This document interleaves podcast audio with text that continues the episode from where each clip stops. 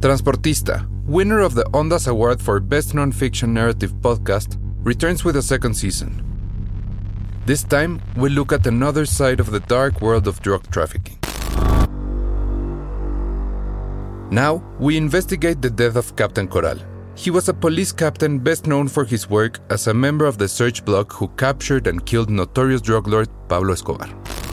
Only a few months after Escobar's death, Captain Coral was mysteriously killed.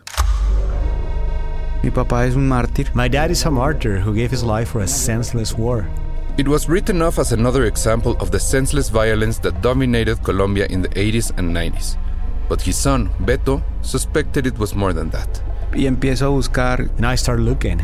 I started looking up how they killed him, and all I find are inconsistencies and lies.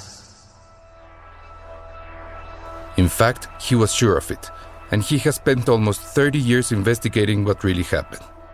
He will not rest until he finds justice for the murder of his father. My name is Alvaro Céspedes, and I'm a Mexican journalist. My work has taken me to cover armed conflict in different parts of Latin America. I've been a witness to how violence has destroyed families, and how, with that pain, the social fabric of society that keeps people together has begun to fray. The murder of Captain Coral is not just any story. It's a story that shows us the inner workings and schemes of a government corrupted by drug trafficking and paramilitary forces. It reveals a state obsessed with hiding their mistakes and lies. And it dives into the political limbo of impunity for a war that has caused a deep pain in Colombian society.